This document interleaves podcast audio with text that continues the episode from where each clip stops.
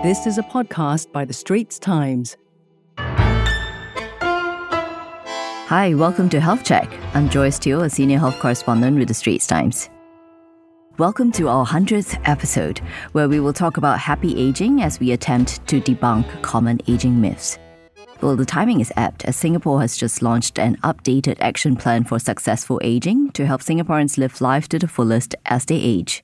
The focus is on community initiatives. So, Health Minister Ong Ye Kung, who helms the Ministerial Committee on Aging, said ground up initiatives and collaborations, as well as active participation by all, are all very important. Well, the action plan is not just for the older adults of today, but those of tomorrow.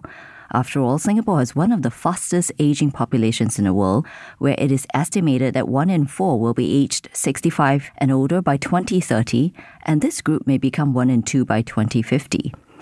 So today, aging is often viewed somewhat negatively. And granted, who wants a long life when one is not happy, right? So I've invited a psychiatrist and aging expert, Professor Kua Ee Heok, to help debunk some aging myths, some of which prevents us from embracing aging positively and about how to think happy as we age. Prof. Kua is 74. He's the Tan Geok Yin Professor in Psychiatry and Neuroscience at the National University of Singapore. He's also a former CEO and medical director of the Institute of Mental Health.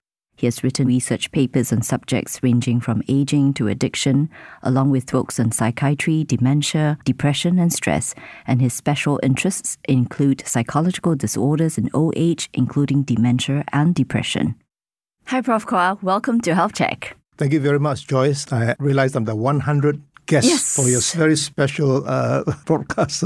Yes, we hope to talk about how to live well until we are 100. I mean, if people reach that age. Let's start with talking about how aging is like, right? So tell us, why is aging now viewed more negatively than in the past?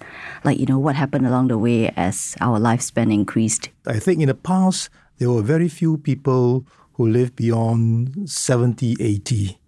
And so when someone is old, uh, the community have tremendous respect. I see in my own family, when my grandmother passes 80, the neighbors and friends will come and say, wow, this is a wonderful person, longevity, you know. But now there are so many people pass 80, 90, and 100. And the perception will be that these people uh, will demand a lot on the health services.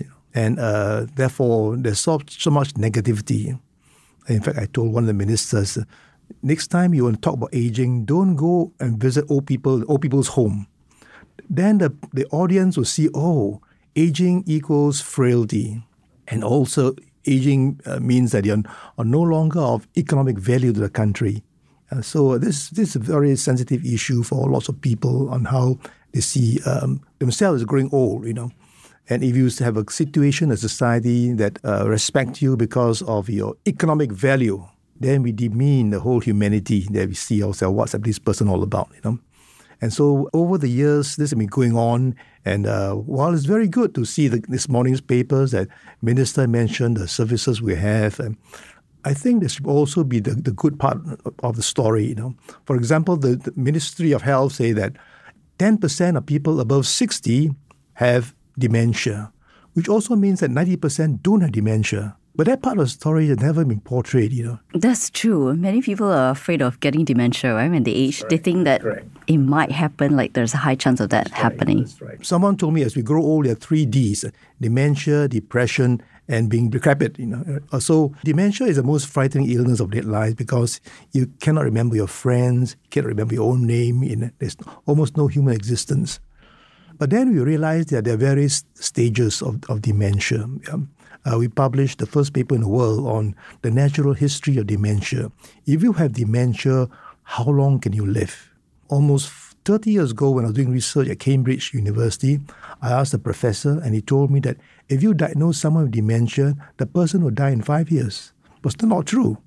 You know, we started the first memory clinic in Singapore in 1990 with massive data in NUH. Realized that the, the average duration is about 12 years now in Singapore. Six years when you're very mild, three years when you're a bit more disturbed, moderate phase, and the final stage, three years when you are more severe. So the six years in which you are mild, there are many things that can be done to prevent a deterioration. And if you continue, it can go on for a long period of time. So I look after a Malay school teacher. We're now for 21 years, you know, with very good quality of life, even went to Mecca with the family. So there are a lot of things we can do. Uh, it's not all bleak and all pessimistic about having dementia and something that we need to educate the public. I see. So you can actually lengthen that six years. You That's can't right. stop it, but right. to Yeah. right. So is that like an average time frame that now, given what we know about dementia today? So the big research in the world now is the phase before dementia is called mild cognitive impairment, when people become a bit forgetful, cannot remember certain things. That phase is, is can be three or four years. If you don't do anything, you'll topple over into dementia. So it's very important to do something about it. Firstly, we've we found from our NUH memory clinic that dementia is linked to hypertension and diabetes. 15 years ago, when I presented some data in North America, there was not enough evidence, although I told my colleagues in North America that, hey, there seemed to be a link. But now with the overwhelming information now that there's a link. So the first part of it, when people come to my clinic, I'll tell them that we will help you stabilize your hypertension and diabetes. So if they're stabilized, then wonderful. If you don't stabilize the hypertension, high blood pressure, they may have a stroke in the brain and that part of the brain will die. And also we teach them about falls prevention. If you have a fall, you knock, knock a part of the brain, then it's more disastrous for you. And then we discuss with them also your diet.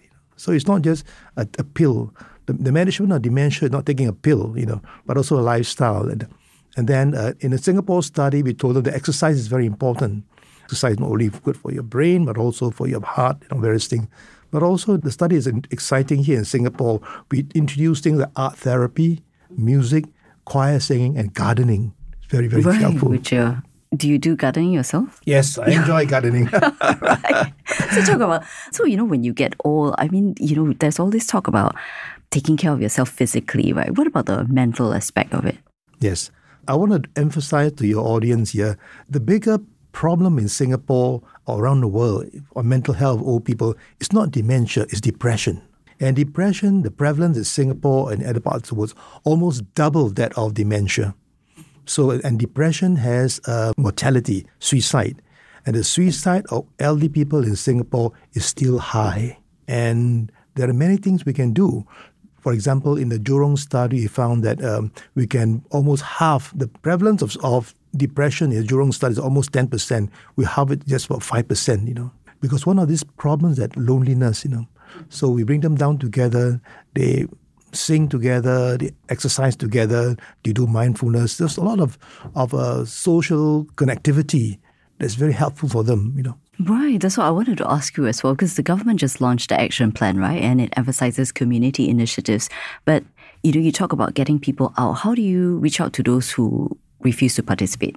I mean, I was just thinking like some people who are real introverts, you know, you have all these activities, but they may not go and join them, right? Well, that's a very uh, relevant question now because we realize that in many of these community programs or the day centers, uh, the converts will come. They are very active people, you know, but a large number of people are living alone, are more introverted, you know.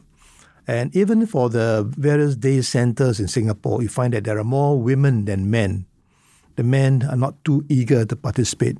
So in Singapore now, there's a program called Age Well Every Day. You know, uh, there's a the first program in Singapore and Asia on dementia prevention, and we encounter exactly the same problem that you mentioned. That there are many people who don't want to come down.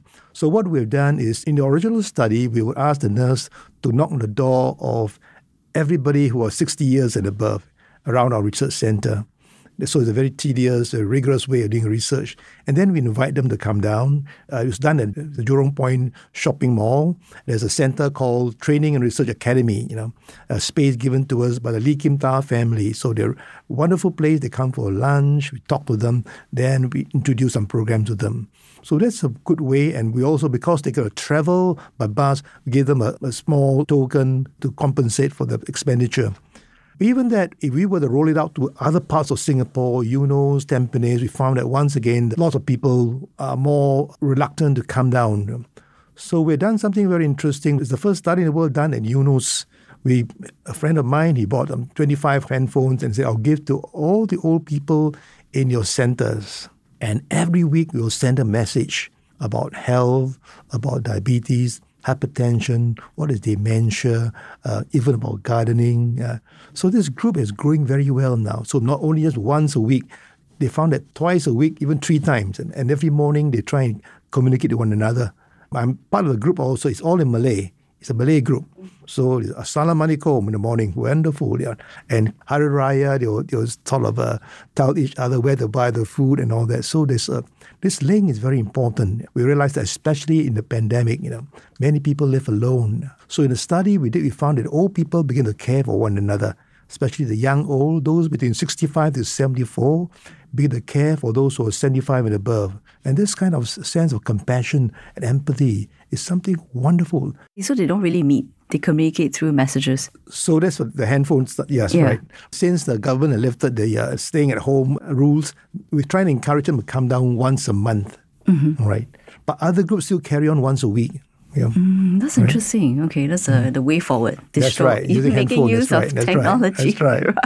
That's right. so, Prof, I mean, like it's been a while. You've been looking at aging, right? Is that an aging myth that you constantly have to debunk? Mm. When I was even as a medical student, people believe that the brains stops growing when you are 40 years old. But it's not true. Now we realize that the brain cells continue to grow. This is a very important idea uh, so that people are encouraged to learn new things. Like even listening to this uh, podcast now, the brain is trying to absorb the information. Yeah? So this is one of the areas. Another area people think that um, once you you grow old, you have no economic value. So at one time, retirement age was 60. Mm-hmm. And then it was 62. Mm. And when it was 62, the, the Ministry of Manpower, uh, an official rang me and said, Is it true from your research that almost 90% of people are still physically healthy? I said, Yes. Oh, we are thinking of pushing the retirement to 65. I said, you should push it to 67, you know, you're right? Because people are still very healthy. And um, if someone were to retire, when they're 62, he retire 63, he begins to think that I'm growing old now, I better slow down. But you push the retirement age to 65, those 64 still think they're active. So retirement age itself, the milestone, eh, has a certain impact on the psychology of people growing old, you know. Once you retire, say, oh, I can't do anything now. But you tell them, you push on to 67, those at 66 are still very, very active. I see. I mean, it used to be a good thing, right? People want to retire. So I think in today's age, we shouldn't even have the retirement age then. I agree with you. You know, because you should be able to decide, right, for yes, yourself, exactly. based sure, on your sure, health, sure. work as long as you want. So someone asked about uh, depression.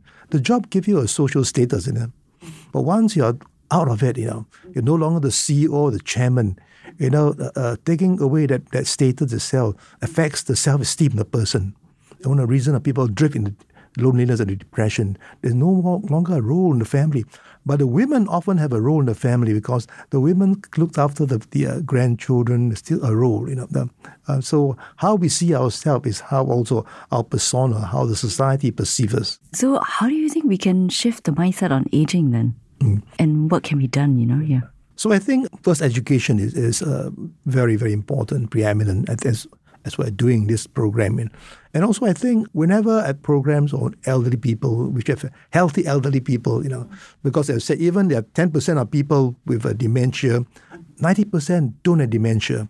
Now, the good news is that the big study at Jurong, we found that with our programs, we can halve it. It's no longer 10%. The Jurong study, only 5%. All right? If it's 10%, about Singapore today, 100,000 people with dementias. That's huge. 100,000, you know. But if you can do something to prevent it and bring it down to 50,000, it's manageable, although it's still big, you know. So there are many things we can do. I remember when I first, um, almost 40 years ago now, told a friend of mine uh, in the university, I'm going to apply for a scholarship to, to Harvard on geriatrics. Thank goodness, why aging? You know, it is so bleak and so pessimistic and so pathetic. You know, no one going to do aging. You know, and it's very difficult at one time to recruit people to do geriatrics. Yeah? So even it, it, 40 years ago, it was difficult to get people to do psychiatry. Yeah. So it's, it's a double whammy. You do psychiatry and do geriatrics. So it's good to, to have to tell people the good news and what they can do. You know, a lot of we can still not only do research, we can improve the quality of life of, of seniors. And I think many of the, the, reasons why there's so much of, of, of, depression amongst old people, one is, is how society perceives them. You know, you know, I wrote a novel. Uh, it's called Listening to Letter from America. Heard of this novel? Yes, it's used in the university. That's right. It's used at Harvard University. course, yes. Right. Um, it is a story of a Singaporean seniors who survived the Second World War and how they see themselves. It's a true story. I look after an elderly Indian man who was about 80 and he told me, Doctor, they respect you because you're young, you're doing something. That in my youth, I defended Singapore against the Japanese invaders, but but now nobody cares about me. You know. So how we still respect, uh, appreciate what people have done in, in, uh, in the past, that'll be tremendous in terms of lifting up the self-esteem of our seniors. You know. Find us on Apple, Spotify, Google Podcasts, or via the Google Voice Assistant and Amazon Alexa enabled devices. And now back to our podcast episode. And now back to my conversation with Professor Kua Ee Heok on aging and how to live life to the fullest as we age. So, Prof, give us some tips on how to stay happy as we age. Well, stay healthy will will be not too difficult. Stay happy is the second thing altogether. You know? yeah, that's right. But that's the key, right? right, right, right. So staying healthy, first, most important is education. Yeah. So in the Well Everyday program, the first part is education. So people are often worried about dementia, memory problem. So we often tell them it's linked to our physical health. You can't compartmentalize them. So you have uh, hypertension, diabetes, maintain them. Your diet, maintain them. And, and then secondly, keep yourself active, you know, exercise. It's, there are a lot of parks in Singapore, you know, and it's, it's wonderful. You know. Don't have to run, don't have to go to the gym. Just go and exercise and walk in the parks, you know. Uh, so exercise is very important. And besides that, you have an interest in how the music study came out because um, some years ago I was look up, looking after a, a doctor. He was having a very early dementia, and he was a bit disturbed. And um, the wife rang me and said, uh, Can you drop in to see my husband? He's so disturbed, you know. So I went to his condominium. I found that he was very quiet, but the background was the music of Beethoven Moonlight Sonata. He was listening attentively to it. So I asked him, What is that music that is, you seem to be so keen on? You know? He said, It reminded me of London in 1950s. He was one of the earliest Singaporean to be trained as a surgeon. And he said after he passed the exam, he was so happy. He went to the Wigmore Hall in London and bought a ticket, and the person playing there was playing the Moonlight Sonata. So Lenning's listening to the music once again transferred him to London the 50s. So from there, we start off this uh, research on music reminiscence. Some some old people they prefer to sing, so we have songs that they they, they uh, enjoy singing. So maybe Joyce, when you're a youth, it will be either the ABBA or Beatles.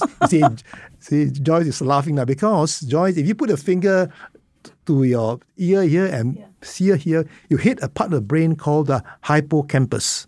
The hippocampus is shaped like a seahorse. And hippocampus is the Greek word for seahorse. And that part stores all the memory of the days when in Tanjung Katong Girls' School or RGS and all. And surrounding that part of the brain is the part of the brain that modulates your mood. So we talk about, say, for uh, my generation, the Beatles or people smile because it reminds them of their youth, the music itself, you know, the, the, the fun days. So that's called music reminiscence. So we Yeah. use a study. And what we did in the, the study at Jurong, we have a choir, you know, people, many people in Jurong, they work in the factories, you know, and it's quite a tough life. Now they're retired now. We brought them down for the study. We scanned the brain, MRI brain scan, before, after six months, after one year, where the choir singing called neurogenesis, brain cells, and also test them on their memory. It's wonderful, you know, all this thing, this improvement. It's the first study in the world done here in Singapore. My friends from Harvard and Cambridge came down to see what we're doing here.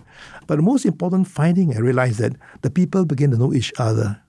Because they're singing, must know each other, uh, make sure that they're singing in, in, in harmony, and they begin to care for one another. So uh, in the past, they know that Mr. Tan lives the second floor, second level, Mr. Ahmad lives the fifth floor, but now they know each other. So they begin to mingle when they go back to uh, Jurong area, you know. So they were, the study was done at the Yong Siew Toh Conservatory at NUS.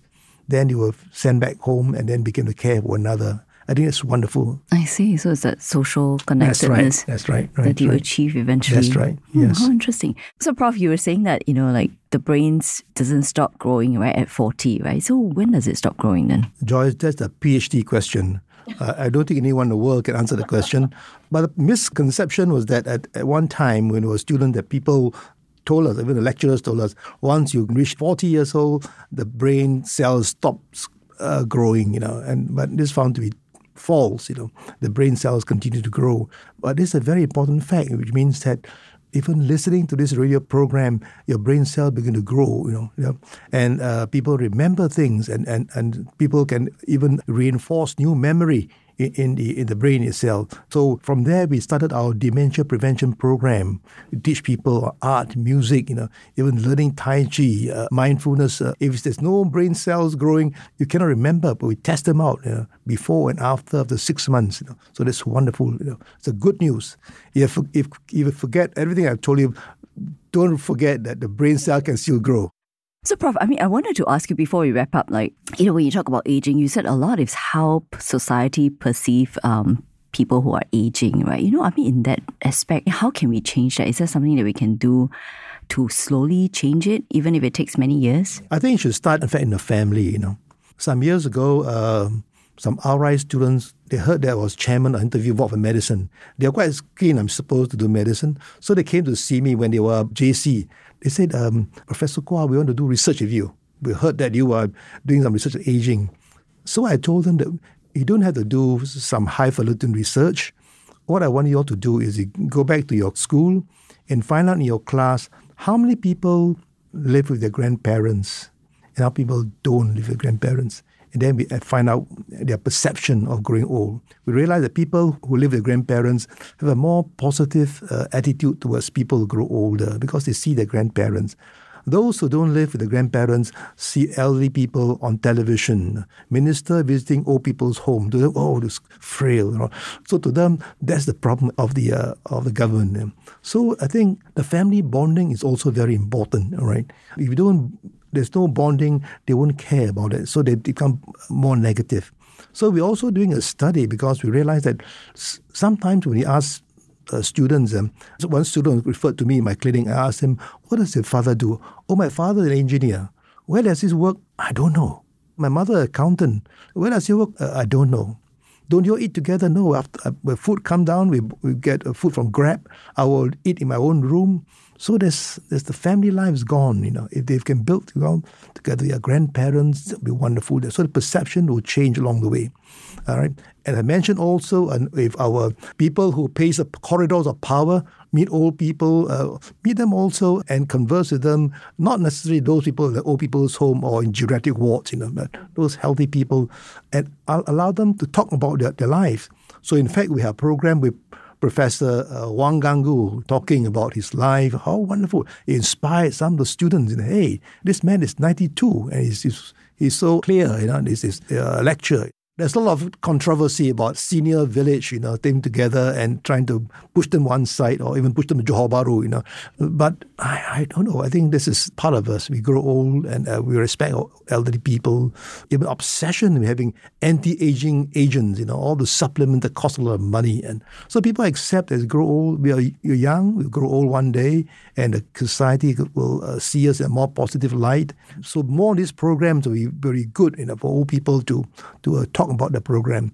So that the novel, I'll get back to you again on listening the Letter of America. In fact, for some people, if I ask some of my my students, um, do you know, have you heard of a radio program called Letter of America? No. It's supposed to be the longest program in the world. You know? But Alistair Cooke, you know, from, from New York, he beamed to uh, the BBC at 1.45 Singapore time, and a lot of people will listen. My friend, Professor Tommy Koh, late President S.R. Nathan, told me he would listen every Sunday, you know, because he inspired him. Alistair Cooke at that time was 92. He was telling the world about America. So that program itself, I, I ask some elderly people if they can uh, to speak on, on, on radio and talk to people about their life, can share people, hey, this fellow is not bad. Nah? He be old and frail, but his youth, he was a commander of the uh, battalion or he was a CEO of SPH, whatever it is. now wonderful. Or else you see, oh, he's old, he's frail, he's a burden to society. No, that should not be. Right, we should have happy, positive role models. Exactly, role models. Right, right. we should right. interact more with like older people, and then you know they should be part of society, right? Exactly. Because Right. the, the wealth experience is tremendous. They've lived through the war years and all that. And there's so much to tell people about about the also resilience, you know, uh, about country, you know. So just to make it more natural to just have older people around us doing all kinds of stuff, even going to a concert that you think older people might not enjoy. So coming to the concert, maybe about someone sent me a concert's coming up by Jeremy Monteiro. Um, but I tell them maybe some of these concert halls uh, want to have a special discount for seniors. You know, I was in a government committee some 30 years ago, and I told the minister that, uh, do you know, what? I often have, because I was quite busy, if it's a good film, I'll take take a leave one day to go and see the film.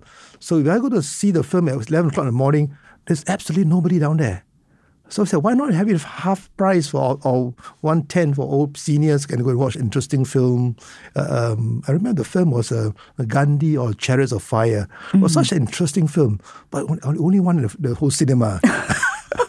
so I'm glad now they, they have, there's a discount for seniors. Yes. yes, right. I show the discount for even for, for concerts and everything. You know, right? Right, right. Yes. And for all kinds of, I think for for all movies, and not think that okay, older people shouldn't watch this or should listen to this music, etc. Right, right. But that's great. Thanks for your time, Prof. Kua. Thanks for joining us on our hundredth episode. Thank you very much, Joyce. Welcome.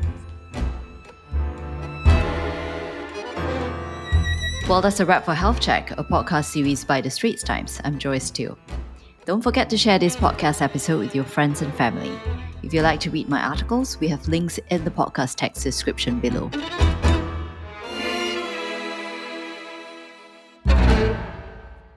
That was a podcast by The Straits Times. Send your feedback to podcast at sph.com.sg.